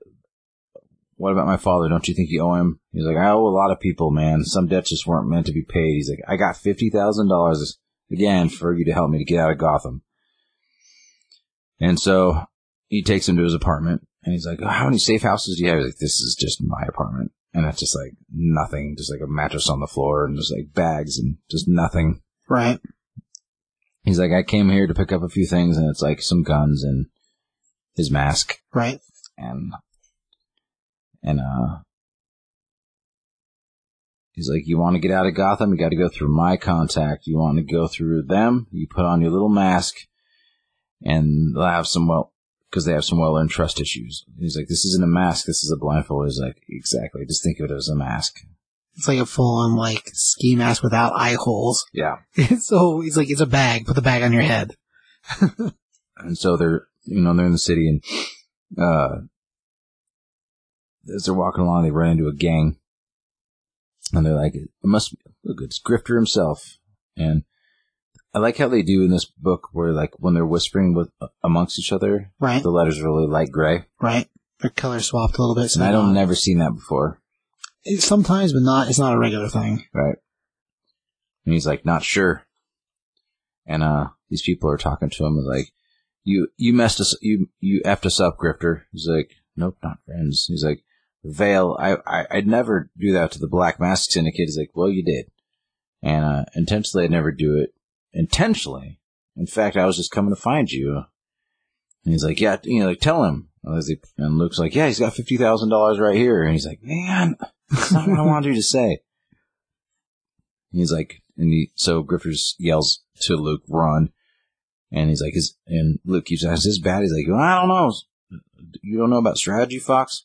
And he's like, what's the strategy here? He's like, fight him on my terms. And so, you know, Grifter's doing his thing, shooting, and they're running away. Now the whole time he's talking to him, he keeps whispering to Luke, "Run, run, run," and Luke just keeps standing there. And finally, they're like, he's like, yeah, they're just like some small town gang. You just throw a bomb, and they'll, they'll, they'll scatter. They're like, ah, maybe not. He's like, and they, they dive into, dive into a place. He's like, get in there. He's like, I think we lost them. He's like, well, that's great, but where are we? He's like, well, maybe, maybe I've still got it after, after all. This is my fr- this, my friend, is where we're supposed to be. An old bakery. He's like, you know, you know better than that, former bat. We're in the home of the, one of the last and best criminals the city ever produced. The queen of clubs herself. And he holds up a card. And at the beginning of the story, he's talking about like actual villains and things like that. And on each the cards in his hand, it's got like the Joker and like and Killer Croc and things like that. And so this one is you know Queen of Clubs, and it's uh it's Huntress. Right. And uh he's like, you might want to throw that hood back on, Fox. The Huntress is not someone you want to be want mad at you. And then she's she's hanging for, and I don't know if they he might notice that she's there, but Luke just Luke. Luke doesn't. Yeah, no. but she's hanging from the ceiling with like arrow pointed right at him. So this is to be continued. Kind of cool backup story. Um, I always like Grifter. We asked that. I asked that when we were when we did the preview to this whole future state thing. I wondered why they never done a figure like a really good like DC Figure figure, of him, figure yeah. him because they, they've been part of the Wild Turns and part of them forever. Yeah, at this point, yeah, more than 20 years. So, yeah. As far as the thing, like, the, we, the last time we saw Grifter was in Batman number 101, and that is where he was initially hired by Lucius. That issue ends without any, like, culmination of anything, so whatever happened must have happened after 101, so, I mean, that's an interesting lead. Uh, yeah, score for that book there, Josh? Good to four. I Thought it was pretty good. Um, I, I enjoyed Grifter. I, I liked the art. I liked the writing. Um, you know, I'm curious the the connection between the first book and the sec- so Dark Detective and this one, the Lucius Fox thing. He's obviously still alive. Are you talking about Batman or are you talking about Lucius? Lucius. Uh, what they talk about him in this book is if he's still around whenever Grifter mentions who he's the son of. So I don't think Lucius is gone. No, but then I'm wondering the first part of it if maybe Lucius has something to do with the magistrate taking over It's and possible. with with the Wayne Tech stuff. You know, like so, like they kind of go together that way. That's maybe why they put them in the same book together. Maybe I don't think there's a clear enough line to know that yet. But timeline wise, there's nothing that says these two stories don't fit. They just don't read as part one, part two. But timeline wise, I assume they must be in the same era. Timeline wise. Right. And the whole reason Bruce doesn't have money is because what happened previously in the Batman story, all his money was stored by the Joker. It gets stolen back by Catwoman and Harley Quinn, but to keep it safe from the Joker just doing it again, they deposited it all into Lucius Fox's accounts. So Lucius basically got control of all of Wayne Tech and all the money. So that's where we're at. That's why he's hiring Grifter in 101 in the first place, is he's wanting a bodyguard that's someone separate from Batman and everyone else. That's the whole reason he hires Grifter. So if it gets to the end and we turn out the magistrate's actually Lucius, that's going to be kind of weird, but not impossible, I guess. I'm not saying it's necessarily him, but maybe he had something to do with it. I don't know. Sure, well, the way that the tech has been misused, I mean, that's happened to Batman before. I mean, the whole, uh, oh gosh, what were they called? Not the Manhunters, but the, uh, oh, what was that called back during New 52? Uh, there's a name, I don't remember what it's called. There was a Justice League storyline where, like, the I want to say crime. Somebody stole Batman's files on how to defeat uh, the the, Justice League too. That's Like, Tower of Babel. That's, uh, Lex Luthor wants to be the one that did it. You know, there's just time, time after time that like stuff. You know, like being the smartest man on the planet, supposedly.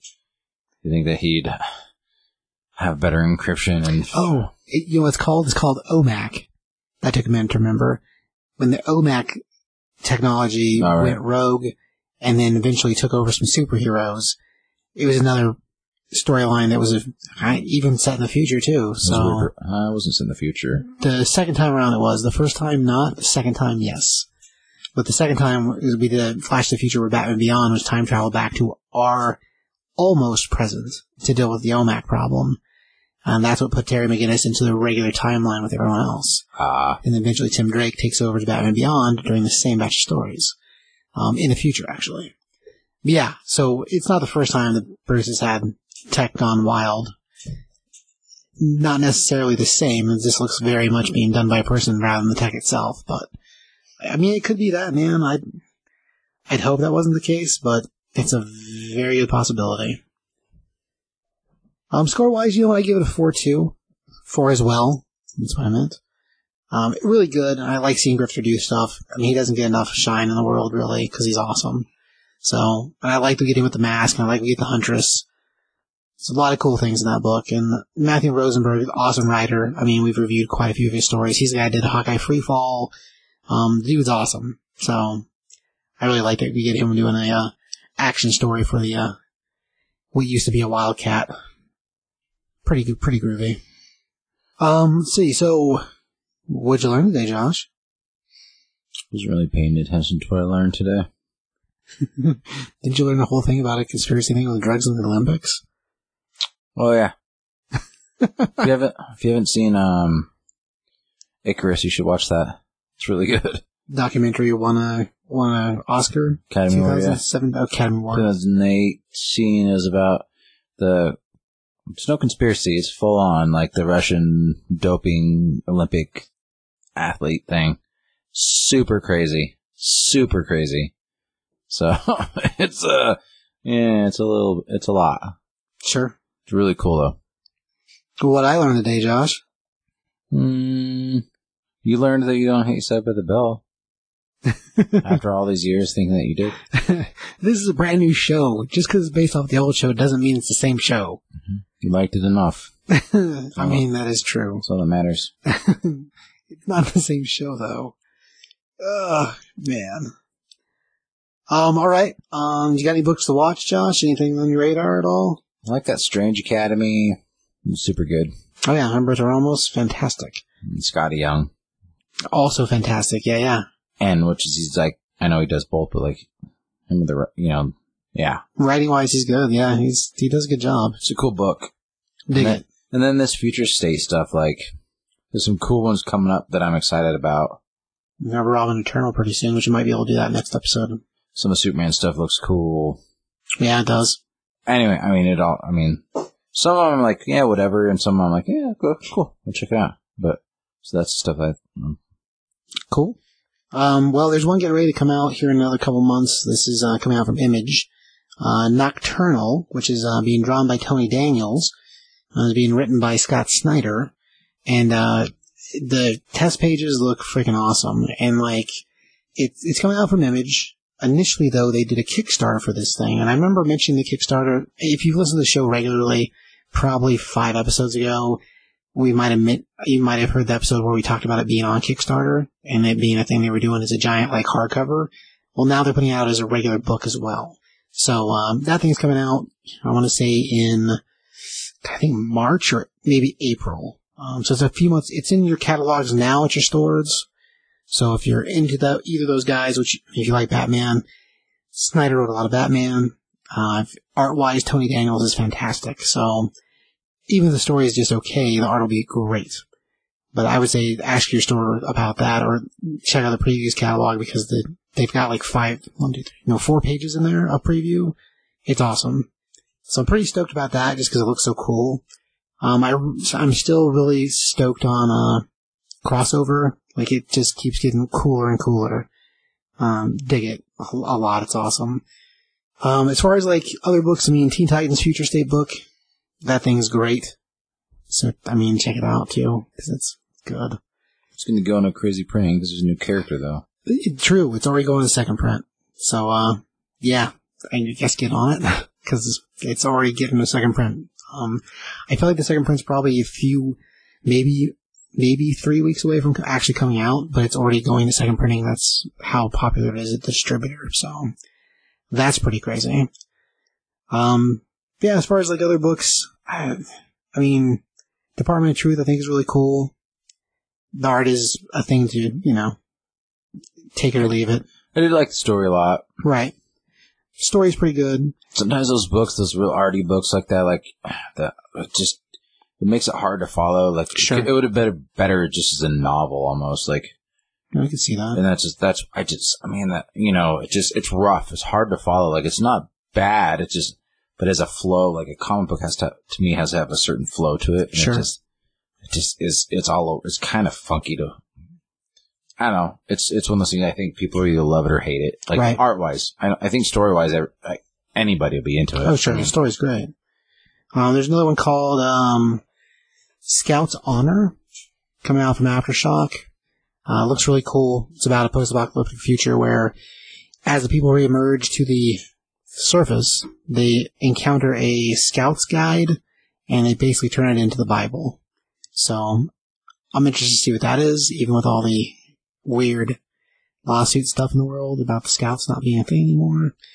Um, that one's written by David Pepose. He's the guy who did Lock and Key, or there's Spencer still and there's, Lock. there's still a thing. Yeah, but it, it's weird what's happening with them. Um, but Spencer and Locke, if you're a long-time listener to the show, we have an interview with David Pepose when he was writing Spencer and Locke. Uh, so this is his new book, uh, coming out from Aftershock. I think it should be cool. I mean, the couple test pages for it look awesome too, but as a thing, I mean, that's generally how test pages work. That's that's all I got though. And speaking of, Um, um, got something else? speaking of Kickstarters, Yeah. I just got an update yesterday, um, in action figure deconstruction news, I guess. Sure. Uh, so I, I, I, I paid money to a Kickstarter about, man, March last year Okay. and it's called Space Force, and it's a 118th scale toy line coming out. Um, you can choose between USA and Russian, so either like USA astronauts or Russian cosmonauts, and it's you can get all the heads are different, like, and so you get extra, extra, extra like parts and heads and accessories and things, and like the Russians come with like Putin or Stalin or Lenin or That's crazy. like all these in- different people. yeah. Um, U.S. like come and you can pick. You can get like multiple Russians or multiple whatever.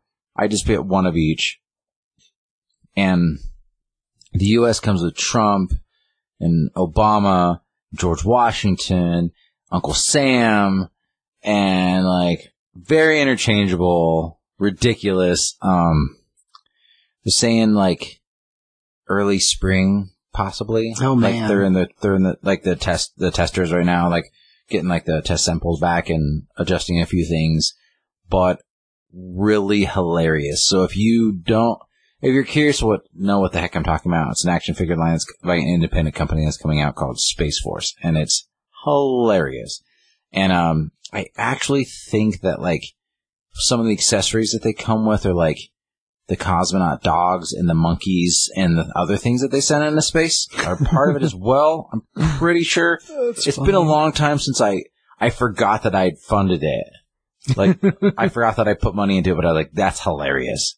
Like it was one of those things I was like, this is too hilarious not to be a part of this thing because it, it's going to be crazy. And so, yeah, like I was It's like, pretty, it's pretty silly. okay. That's funny. Nice. Well, I mean, that'd be cool to see when they finally come out. That's crazy. Yeah. Man. Uh, speaking of action figures, uh, if you want to check out our YouTube show, we have Action Figure Deconstruction over on YouTube. Uh, where we break down figures, show you toys, talk about toys. It's good times. Um, so we have episodes over there. Go watch them. You know, like them, subscribe, all that nonsense. And if you're listening to this and you're one of those people that show up early to buy whole cases of action figures from people just to sell them on eBay because you're a jerk, then F you. That's really all I gotta say about that. And I'm gonna say that to everybody anytime I have a chance. Cause it's just like, you make it unfun for people to collect. Sure. Knock it off. It's just not even, it's your, your, it's the same people who chase covers and chase things like comic book wise. It's like, Scalper style is, it's, yeah. it's just, it's not fun. And I mean, you can control a little bit the shop, you know, but it's just like, I do. I only sell one copy per person. but just Unless like, you pre-order them early. And in that case, you can buy every one you want. Right, right, right. But it's just like, I don't know. You're, you're the, people like that are the reason that make, make things not fun. So it's just like, I just want like one of something. I don't, Right. I, don't want 40. And I get there are those people who want to like army build and stuff. I Sure. get it. Like, and in the, in the 118 scale, it's easier to army build because it's Oh, like yeah. easier to make a bunch of those and fill those one of those cases. But in the one, 112 scale line, it's like, so I guess it's not as easy, even though like Marvel Legends have done it for years. But why people need 40 Cobra Vipers is beyond me. It's just, and, and t- to be honest, who can afford 40 $20 figures just to army build? Yeah, that's a good point. And who has the space for that? There's just so many questions in my head. right? It's just like, I don't know, whatever. Yeah. Uh, also we have, uh, we have uh, our other podcast, Never Been Done podcast, uh, which you can find on all social media platforms also. Um, mostly movie, movie talk. It's, it's a more crazy. Um, Instagram, you're at, Windle24, W-I-N-D-L-E 24 on Insta. right? It's got photographs. You've been doing some photo stuff lately, so A little bit, yeah. pictures, you can see stuff like that. Uh, I am at Top 5 Comics CBS, which is mostly Madralans. Back when conventions used to happen, and there'd be convention pictures and adventures, but there's no more adventures anymore, which is sad. Um, you can also go find links to everything on the Top 5 Comics Podcast.com website. Uh, there's links to this show, the Never Been Done podcast, the Action Figure Deconstruction. Our buddies have a hot sauce review show called Scovillionaires. You can find that there as well. Uh, Ant-Man 2050 gameplay walkthroughs, videos on YouTube. Um, links for all of it on the website. So if you can't remember anything else, just remember the top 5 comics podcast.com, which is a lot of words to remember. Um, I think that's it. Josh, anything else? No, sir. It's Kate? Oh, man. Okay, awesome.